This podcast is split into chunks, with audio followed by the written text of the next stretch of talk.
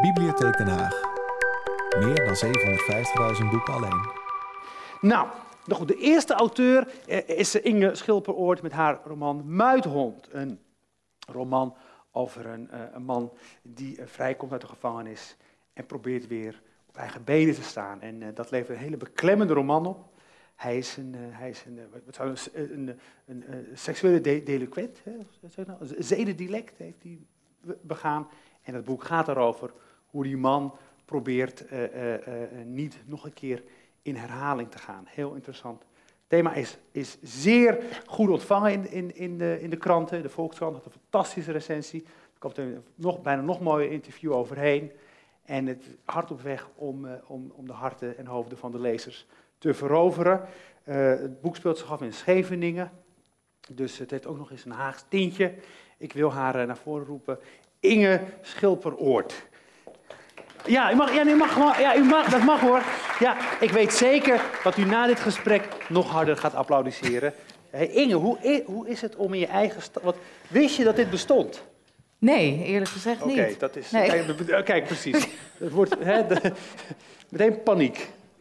Ja, nee, nee, heel raar. Maar, Ja. eh, Maar zoek je, het, zoek je het niet op? Blijf je een beetje ver van het literaire? Nee, helemaal niet. Ik blijf er niet verre van, Nee. maar ik Maar wist gewoon niet dat het bestond. Je bent forensisch psycholoog, hè? Ja, ja. Oh. Wat, wat is dat? Ehm, wat is dat? Ja, dat is een psycholoog die werkt met eh, eh, mensen die verdacht worden van eh, strafbare feiten. Ja. En die, voor een, die worden onderzocht op hun psychische toestand, zeg maar. Dan Ja. is de hamvraag of iemand wel of niet toerekeningsvatbaar is voor wat hij...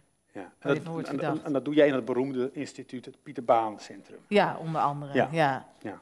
Hoe- hoe- Is dat al een droom van je geweest om, om, om forensisch psycholoog te worden? Eh, was er een fascinatie met criminaliteit? Ging je wel eens naar de Jamin om snoep te jatten en dan, en dan afgelopen dat schuldgevoel te worstelen en dan lekker... Nee, dat Nee, eigenlijk niet. dat niet. Nee, maar wel een fascinatie, ja. Dat eerlijk gezegd wel. Waar Ja, komt dat vandaan? ja geen idee. Dan Nee. moet ik zelf nog een keer Oh, ja. Voor een therapie, denk ik. Dat weet ik niet precies waar dat vandaan Ja, komt. Maar ja. nee, ik, ik Ja. had er inderdaad wel altijd een soort fascinatie eh, voor. Ben je gaan studeren, heb je diploma gehaald en toen op een dag zat je tegenover zo'n man eh, eh, die ja, kind had misbruikt. ja, Hoe is dat? om daar tegenover te zitten. Ja, inmiddels heb ik natuurlijk vaker meegemaakt. Dus, maar de allereerste keer is het wel heel, heel raar. Vooral heel raar om te merken dat mensen die dingen doen die je zelf afwijst... of die, die vreselijk zijn, zeg maar. Als je het dossier leest, dat die ook, ook gewoon wel vriendelijke mensen kunnen zijn. Hè? Dat ze ook eh, hele andere kanten kunnen Ja. hebben. Dat is aan het begin vooral heel verwarrend, vond ik. Ja. Ja, en wat deed je daarmee? Was dat, eh, ging je daarover in gesprek met collega's of nam je het mee naar huis? Lag je daar wakker Aan het van? begin? Ja, Eh, nou, ze hebben dat op zich in het Pieter Baan Centrum wel goed geregeld. Dat de mensen die, die nieuw komen, die krijgen ook supervisie. Dus dat betekent dat je dan één keer in de week of één keer in de twee weken, weet ik niet meer precies, dat je dan ook gaat praten met een, eh, ja, met een psycholoog. En ook over hoe je dat hebt beleefd. En eh, om dat een beetje, ja, om er een beetje mee om te gaan en een beetje een klankbord te hebben. En aan het begin is dat best wel, best Ja. wel overweldigend. en dat- dat hielp. Ja, dat vond ik Ja. wel heel leerzaam. Ja. Ja. Maar eh, in het geval van Jonathan in het boek, eh, hij, hij komt met huiswerk thuis van zo'n psycholoog. Die geeft hem een soort van raamwerk mee, om, dat, eh, dat, dat, om te voorkomen dat hij nogmaals in, in, dat hij nog een keer in, in herhaling valt. Hè. En ehm, wat mij zo fascineerde aan het boek, was dat je me een, een inkijkje gaf in hoe, de, hoe, hoe zo iemand probeert daarvan weg te blijven.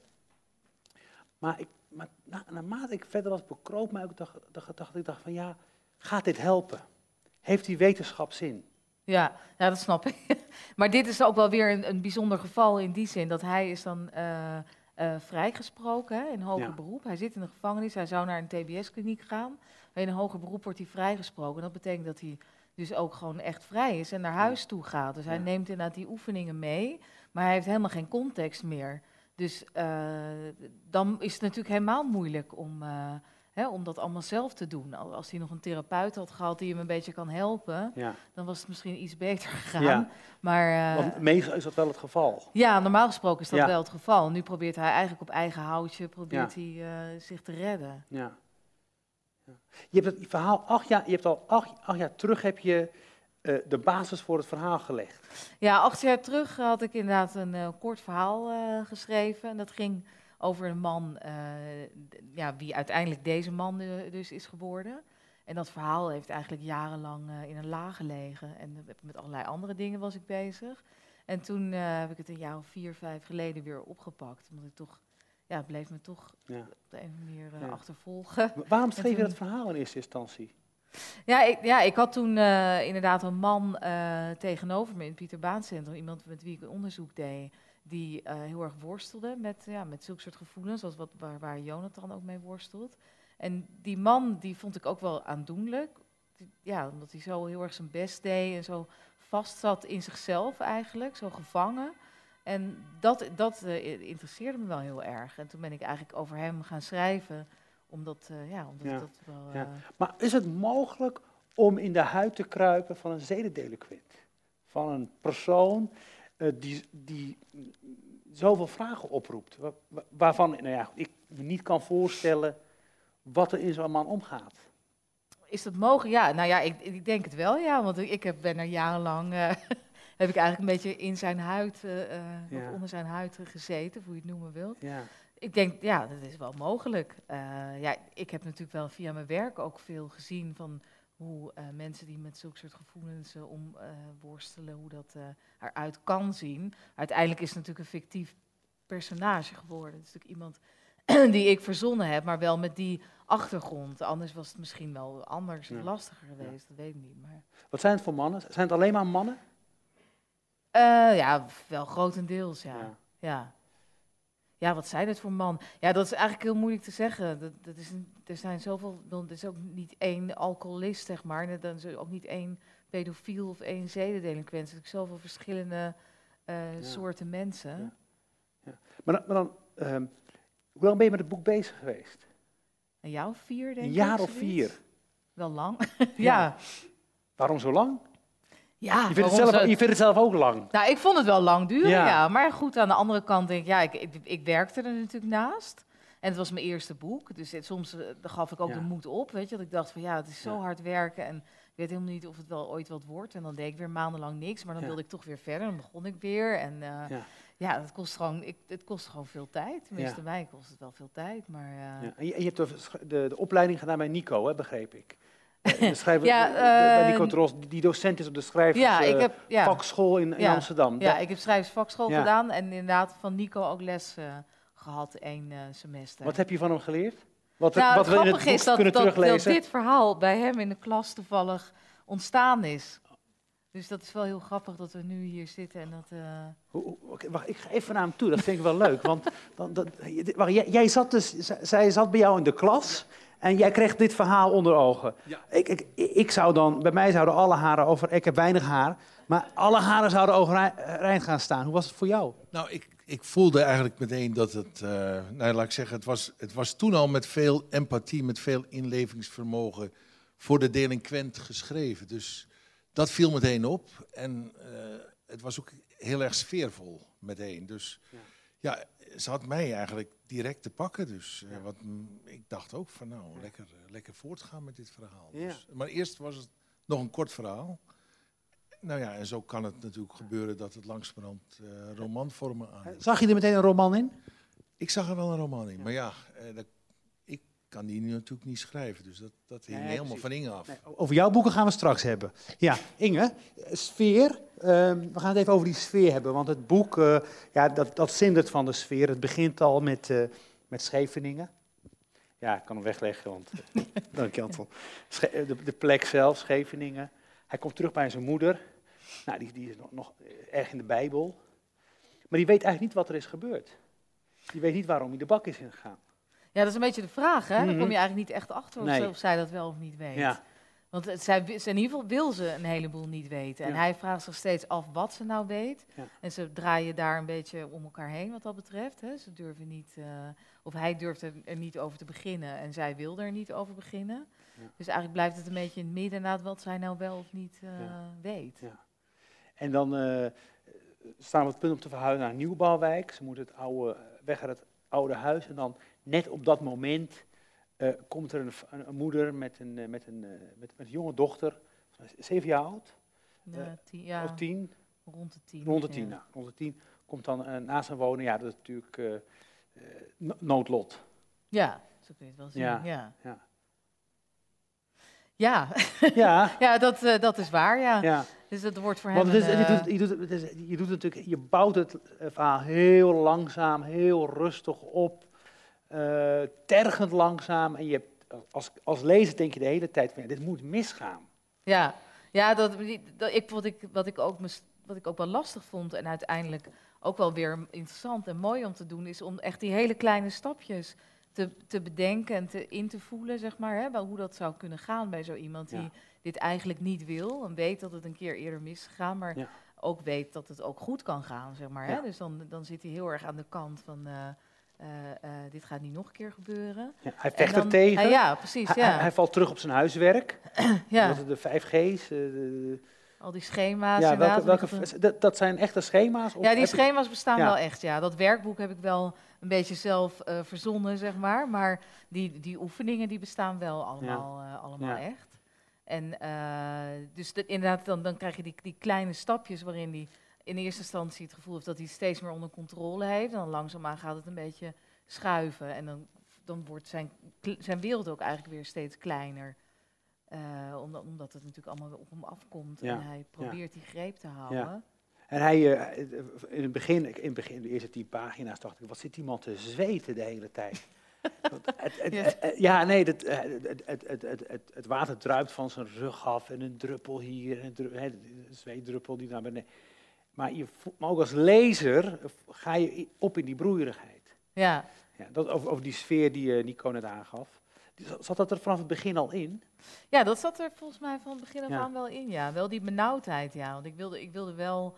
Want dat was denk ik ook in eerste instantie in dat korte verhaal wat ik eh, eigenlijk wilde overbrengen. Gewoon de gevangenschap ook die iemand kan voelen in Ja. zichzelf. Ja. En dat, dat, dat eh, is dan uitwendig in dit ook het geval natuurlijk. Waardoor je dat als lezer, als het goed is, ook gaat voelen. Dat hij in dat kleine huis en met die moeder bovenop zijn lippen. En het is ook nog eens een keer heel heet. eh, versterkt dat dat gevoel, Ja. zeg maar. Ja. En hij zoekt, zijn, hij zoekt de toevlucht tot- tot de natuur. Hij heeft een hond, een beetje een schufterige hond. Eh, eh, Beetje oude, ja. beest, ja. ja, maar eigenlijk, hij lijkt ook een beetje op hem, vond ik. Ja, voor je? Ja, ja ook verwaarloosd. Ja, ja, Ehm, veel aandacht nodig. ja. Ehm, maar eigenlijk bang om, om echt te leven. Ja, dat is wel een mooie parallel eigenlijk, Ja. inderdaad. Ja, Heb hij, ik er zelf uitgehaald tijdens het lezen. zelf, Ja, ja. ja, ja. Ja. Vond die hond, ik- ook omdat het contact, eh, het eerste contact tussen het meisje en, en, en eh, Jonathan gaat via die hond. Zij vindt die, eh, in zijn afwezigheid he- heeft ze die hond een paar keer uitgelaten. En Ja, dan komt ze terug om die hond opnieuw uit te laten. En dat mag dan niet van de moeder van Jonathan. ja, het is ook iets wat hen bindt eigenlijk, hè? Ja. inderdaad, die liefde voor dieren. Want hij heeft ook wel, naast wat minder prettige kanten, heeft hij ook wel een hele zorgzame kant. Hè? En, maar hij is moeilijk met mensen, dus dat, dat uit zich dan eigenlijk vooral naar die dieren toe. Hè? Die vis waar die dan ehm, eh, die, die vangt Ja, en die hond. De, de muithond. ja, Ja, ook een soort hond. Ja, ja, maar dan, ja hebben we daar een fotootje van? Want eh, volgens mij, eh, ja, ik heb, we hebben even, een ontzettend lelijk beest. Vind je? Ja, ja, Ja, je vindt vind mooi? ik- Ja, best Ja, Oké, wel. ja, vertel me wat er mooi aan is. Ja, oké, dat is niet zo'n charmante foto misschien, Nee, maar... maar je hebt, je hebt, er zijn, kna- er zijn knappere varianten. Ja, dat een knappere Oké, variant. hebben, we, hebben, we daar, hebben, we een, hebben we een beauty? Ja, deze Deze, best hè? mooi. Ja, ja. Nou, in ieder geval de kleur vind ik wel mooi. Wat is dat? Kar, een type karper? ja, een soort een karperachtige, Ja. ja. Waarom, waarom, waarom deze? Waarom niet een zalm? Nou, omdat ik, ik vond hem zelf, wat jij zegt met die hond, ik heb, vond dat vooral met die vis eigenlijk, dat Ja. hij daar wel op lijkt, zeg maar. Die, Slecht tegen hitte. Ja, precies. Deze vis kan heel slecht tegen hitte en die zakt dan een beetje weg. Hè. Die zoekt verkoeling eigenlijk in het donker, in, in, in de modder. En eh, die is vrij traag en... eh, ja, Hmm, kan, dat- kan slecht tegen licht. Ja, precies. Ja. Te, te veel prikkels, daar kan hij niet goed tegen. En dat vond ik, vond ik dan wel weer bij hem, eh, bij Ja. hem passen. Ja. Beetje zielig dat hij dan, nou ja, verhoogd, dat hij dan in een visfabriek gaat werken. Eh, daar hebben we dan ook een foto van. Ik weet niet of het de- de- deze visfabriek is. Zo ziet het er wel ongeveer uit. Ja. Ja. Heb je ook onderzoek gedaan? Ben je ook in Scheveningen naar die, naar die visverwerkingsbedrijven Nou, geweest? nee, nou ja, vooral, vooral eh, op internet eigenlijk. En ook wel wat boeken gelezen die daar eh, eh, over gaan, maar Ja. niet zelf geweest. Nee. Nee, nee. Ehm, waarom eigenlijk Scheveningen? Nou ja, het, het, het is gebaseerd op Scheveningen, dat ik daar zelf woon. Maar het is niet per se Scheveningen hoor, want het is een dorp. Scheveningen was natuurlijk wel een dorp, maar nu niet meer. Dus het is eigenlijk een beetje zelf eh, geconstrueerd dorp. Maar eh, omdat ik daar zelf vandaan kom, zijn die, die duinen en zo, dat is wel daar eh, op gebaseerd. In die duinmeertjes en inderdaad die visverwerkingsdingen en eh, eh, die haven en zo. Dat is wel wat ik gewoon uit mijn eigen omgeving ken. Dus vandaar. Wat hadden we nog meer, eh Leno, voor... eh, nog meer Scheveningen? Het ou, ja. ja dit kan, ik kan dit niet plaatsen, ik kom ook niet uit deze stad. Dus, dus, heb je nog een ander plaatje waar je... Ja, een dagje op het strand. Ja, Ja. het ziet er nu iets anders Ja, uit. maar- Eh, eh, ehm, ehm, tijdens het lezen, eh, op een gegeven moment halverwege, dan, dan, dan, dan voel je, dit, gaat, dit moet misgaan. Want eh, de, de begeleiding die hij heeft meegekregen van, eh, vanuit de, de, de, de, kliniek, TBS-kliniek, die, eh, dat, dat zit hem te nauw. Hij kan daar niet mee, hij kan daar, hij kan daar niet, niks mee. En toen vroeg ik mij af, omdat, je zo in die forensische psychologie zit, of deze mensen, pedoseksuelen, die veroordeeld zijn voor zulke misdrijven, als ze terugkomen in de samenleving, of ze zich daar nog in, kunnen ze zich daarin handhaven? Kan de maatschappij ze iets aanbieden, ze begeleiden, waardoor ze die fouten niet nog een keer maken? Ja, dat is heel verschillend per persoon natuurlijk. Maar er zijn genoeg mensen inderdaad die. eh, die maar er zijn ten eerste een heleboel mensen die die gevoelens hebben die daar nooit iets mee doen. Dat kan natuurlijk ook. En de mensen die dat wel doen, ja, daar heb je zoveel verschillende eh, soorten mensen in. Dat het, ja, dat is niet zo 1, 2, 3 te zeggen. Maar er zijn er genoeg gevallen inderdaad. eh, of voorbeelden van mensen die toch wel weer redelijk integreren in de samenleving. En, eh, ja, en zich dan beheersen. Daar komt het eigenlijk op neer. Hè? Want het, ik bedoel, die neigingen, dat is natuurlijk niet zo makkelijk weg te behandelen, zeg maar. Ja. Ja. En, en het programma wordt aangeboden, helpt dat? niet bij iedereen, maar eh, wel bij een gedeelte van de mensen wel, ja. ja. Maar goed, inderdaad, nogmaals wat ik net zei, de hij is natuurlijk dan, hij komt echt zelf, hij, hij zit in een soort rare situatie, omdat hij opeens op straat staat. Hè? Ja. Dus hij is dan helemaal op zichzelf teruggeworpen. Ja. Normaal gesproken worden mensen begeleid door een therapeut en dan woon je eerst in zo'n kliniek en dan ga je langzaamaan, heel langzaamaan vaak naar buiten. Eerst een paar uur en dan een paar dagen en dan een week en dan ga je eens een keer eh, boodschappen doen, weer een dorp verder. Het is- het is, hè, en dan Ja. kom je eh, in be- begeleid wonen en daarna zelfstandig met toezicht. En dat is allemaal heel anders dan hoe het bij hem gaat. Want ik wilde hem ook juist inderdaad laten teruggeworpen zijn op zichzelf. Om te kijken, hè, want dan, dan voel je pas echt Ja. hoe het is om hem te zijn. I- i- is- ehm, voel je ook een pleidooi om deze mensen als mensen te zien en niet als het absolute kwaad? In, de media nu, als je de kranten openslaat, het lijkt er voortdurend over te gaan. Ik, weet bijna niet beter of heel Nederland stikt van de pedoseksuelen.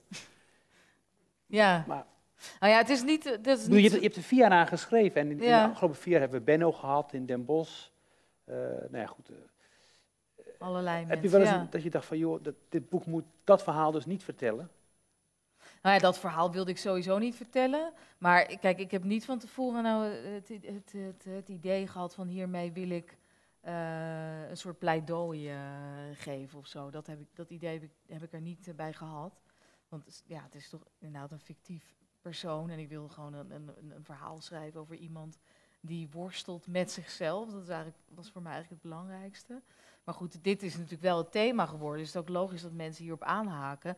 Ja, kijk, als je, ik denk dat als je het leest en je gaat hierdoor wat genuanceerder denken, dan vind ik dat wel mooi meegenomen. Hè? Dan vind ik dat heel prettig. Maar het is niet waarom ik het geschreven Hmm. heb. Waarom heb je het geschreven? Ja, waarom ik het, nou, anders had ik wel iets anders geschreven. Ja. Want ik wilde gewoon schrijven. En ik, ik vond dat thema inderdaad gewoon heel interessant. Van iemand inderdaad die in zichzelf vastzit. En, eh, ja, en dit is voor mij dan een extra interessant thema. Ja. Natuurlijk ook omdat ik er vanuit mijn werk mee te maken heb. En omdat ik denk, dit is helemaal lastig om hiermee te... Je kan met van alles worstelen natuurlijk in jezelf. Maar dit is ook nog eens een keer iets wat er echt niet kan zijn. Eigenlijk Ja. op geen enkele manier. Hè? Want ja, dit, je kan daar nergens iets mee, zeg maar. Dus dat maakt het Heb je het aan iemand kunnen laten lezen? Nou ja, ik had vanuit de schrijversvakschool heb ik iemand gehad die mij heeft eh, begeleid. Dus die, eh, dat is gewoon een soort meelezer eigenlijk. Dus elke keer als ik eh, weer een aantal hoofdstukken af had of, of iets dergelijks, dan, eh, Ja. dan las zij mee. En dan Ja. gaf zij mij... En je hebt nooit overwogen om het de cliënt te laten lezen? nee, eigenlijk niet. Nee. Nee. Van, van, ik zou de reactie willen horen van zo iemand. Nou, nee, want ik denk van ja, als ik het aan iemand, één iemand zou laten lezen en die herkent zich erin of niet, dat, dat Hm. zegt voor mij dan niet zoveel. Ten, kijk, als ik nou een boek had willen schrijven van dit is eh, hoe een pedofiel denkt, dan kun je het aan honderd polo- pedofielen laten lezen en kijken of het klopt. Maar dat is niet mijn intentie geweest. Ik wilde gewoon een roman schrijven, dus dan zou ik niet zo goed weten hè, aan Ja. wie ik het dan. eh, Ja. Dan vind ik het belangrijker of mensen zeg maar de literaire kwaliteiten Ja. ervan zien dan of het herkenbaar is voor eh, een specifiek soort Ja. iemand. Op het einde, eh, nou ja, ik ga het einde niet verklappen, want eh, dat, is, eh, dat, dat moet, de dat moet de lezer eh, zelf ontdekken. Maar de ambiguïteit die boven het boek hangt, gaat hij linksaf of rechtsaf? Gaat het goed komen? Houdt hij zich in de hand? Kan hij de baas worden over zijn emoties? Kan hij zijn autonomie daarin winnen? Je, je, als lezer hoop je dat heel graag. Mhm. Wil je dat het goed komt, dat er iets is van hoop? Ja, Hoe was dat voor jou tijdens het schrijven? Want jij bent natuurlijk meester over dat lot. ja. nou, dat, dat Je lacht erbij, zo Nou van, ja. ja, lekker. Nee.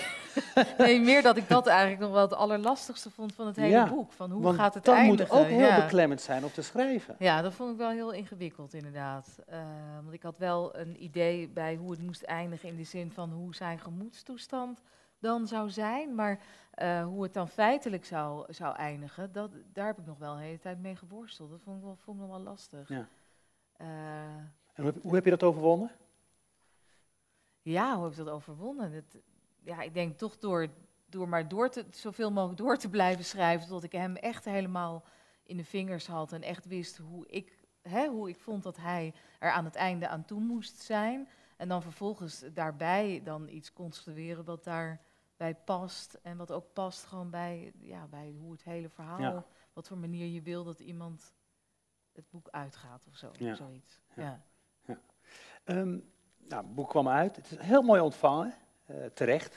Eh eventjes ver- verrast. Ja, eigenlijk wel, ja. Want ja, het is zo raar als je zo lang aan iets werkt. En, en eh Mireille, dat mijn begeleidster dan van de schrijversvakschool, was eigenlijk de enige aan wie ik ooit iets liet lezen. Dus op een gegeven moment heb je geen... Wacht even, alleen aan haar. Ja, En, en, en in je directe omgeving? nee, eigenlijk niet. Waarom niet?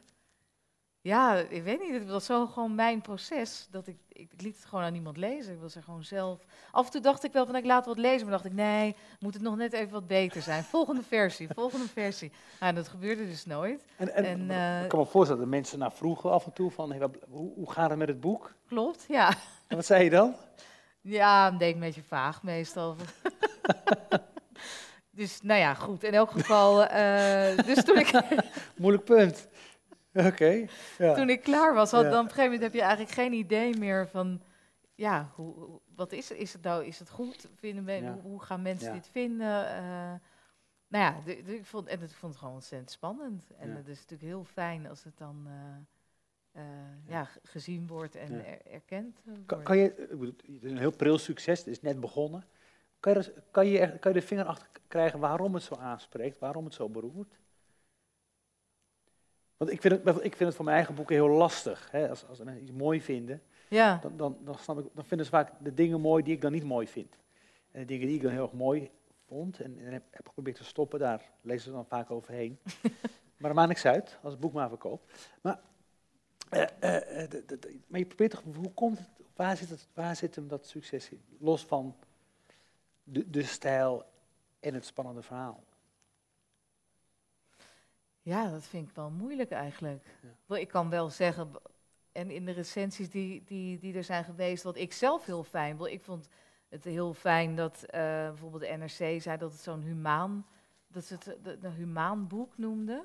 Dat vond ik eh, bijvoorbeeld een enorm compliment. Ja, dat, dat het inderdaad dus, denk ik dan, Ja. een, een heel mens laat zien in al zijn complexiteit, zeg maar. Ja.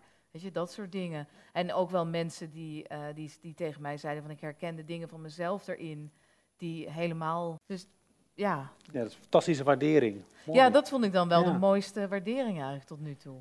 Het is heel moeilijk, ik ben forensisch psycholoog, is het heel moeilijk om die, om die pet af te zetten van de psychologen. Dat je niet te veel psychologiseert, het niet te klinisch en afstandelijk wordt, dat het wel blijft wat het moet zijn, een vertelling. Nee, eigenlijk niet. Nee, ik vond het juist wel, eh, wel een soort verademing om ook even eh, op een hele andere manier naar mensen te kunnen kijken. Je neemt natuurlijk wel je bagage mee, maar dat ik bijvoorbeeld me niet hoef af te vragen van heeft deze man een stoornis? Nou ja, vast wel, maar wat dan? En hoe erg is dat dan? En is hij nou toerekeningsvatbaar? en daar hoef ik allemaal even, even helemaal niet, eh, geen zorgen om te maken. Dus dat vond ik ook juist wel weer heel fijn. Dus zo bezien vond ik het eigenlijk niet moeilijk, maar juist wel lekker zo.